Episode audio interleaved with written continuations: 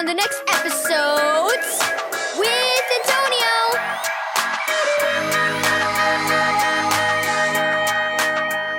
Thank you, Keys for Kids Ministries, for this daily devotional.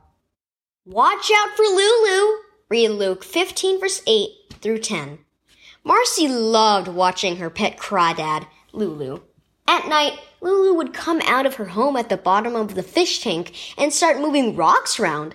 It seemed like she was always changing things. Another thing Lulu liked to do was escape. Marcy would get up some mornings and find Lulu crawling across the floor. Marcy would quickly scoop her up and put her back in the fish tank. One morning, as Marcy was getting ready for school, she noticed Lulu was missing. She frantically searched her whole room, but couldn't find her. Oh no! Where can Lulu be? Marcy muttered. She went into the hallway. Watch out for Lulu! she shouted. Marcy's mom came into the room. Isn't Lulu in here somewhere? I looked everywhere and I can't find her, Marcy said. Mom and Dad pitched on the search for Lulu. A few minutes later, Dad called from the kitchen. I found Lulu, he said. Marcy and her mom ran into the kitchen. She crawled under the refrigerator. I'll pull it out, and you pick her up, Marcy, Dad said as he began moving the refrigerator. Marcy carefully grabbed Lulu and rushed her back to the fish tank. Stop escaping from your tank, Lulu. Don't you know it will hurt you to be out of the water? And where would you find food? Marcy scolded. The crawdad just sank to the bottom and crawled back into her home. No, Lulu's little escaping incident got me thinking about a story Jesus told in the Bible, Dad said at breakfast. You know how excited we got when we found Lulu and got her safely back in the fish tank?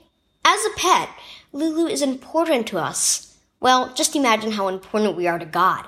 The Bible tells us all of heaven rejoices when someone turns from sin and trusts in Jesus.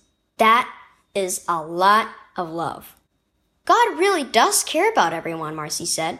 He sure does, Mom agreed. Before Marcy left for school, she glanced inside the fish tank. Lulu was busy moving rocks around again. Marcy just smiled. She was so thankful they had found Lulu but she was even more thankful to know God loved her so, so, so much. You are important to God. Key verse. There is joy in the presence of God's angels when even one sinner repents. Luke 15 verse 10. Have you ever lost something important to you? When you found it, how did it make you feel? You were probably really excited, weren't you? The Bible tells us that is true with God too.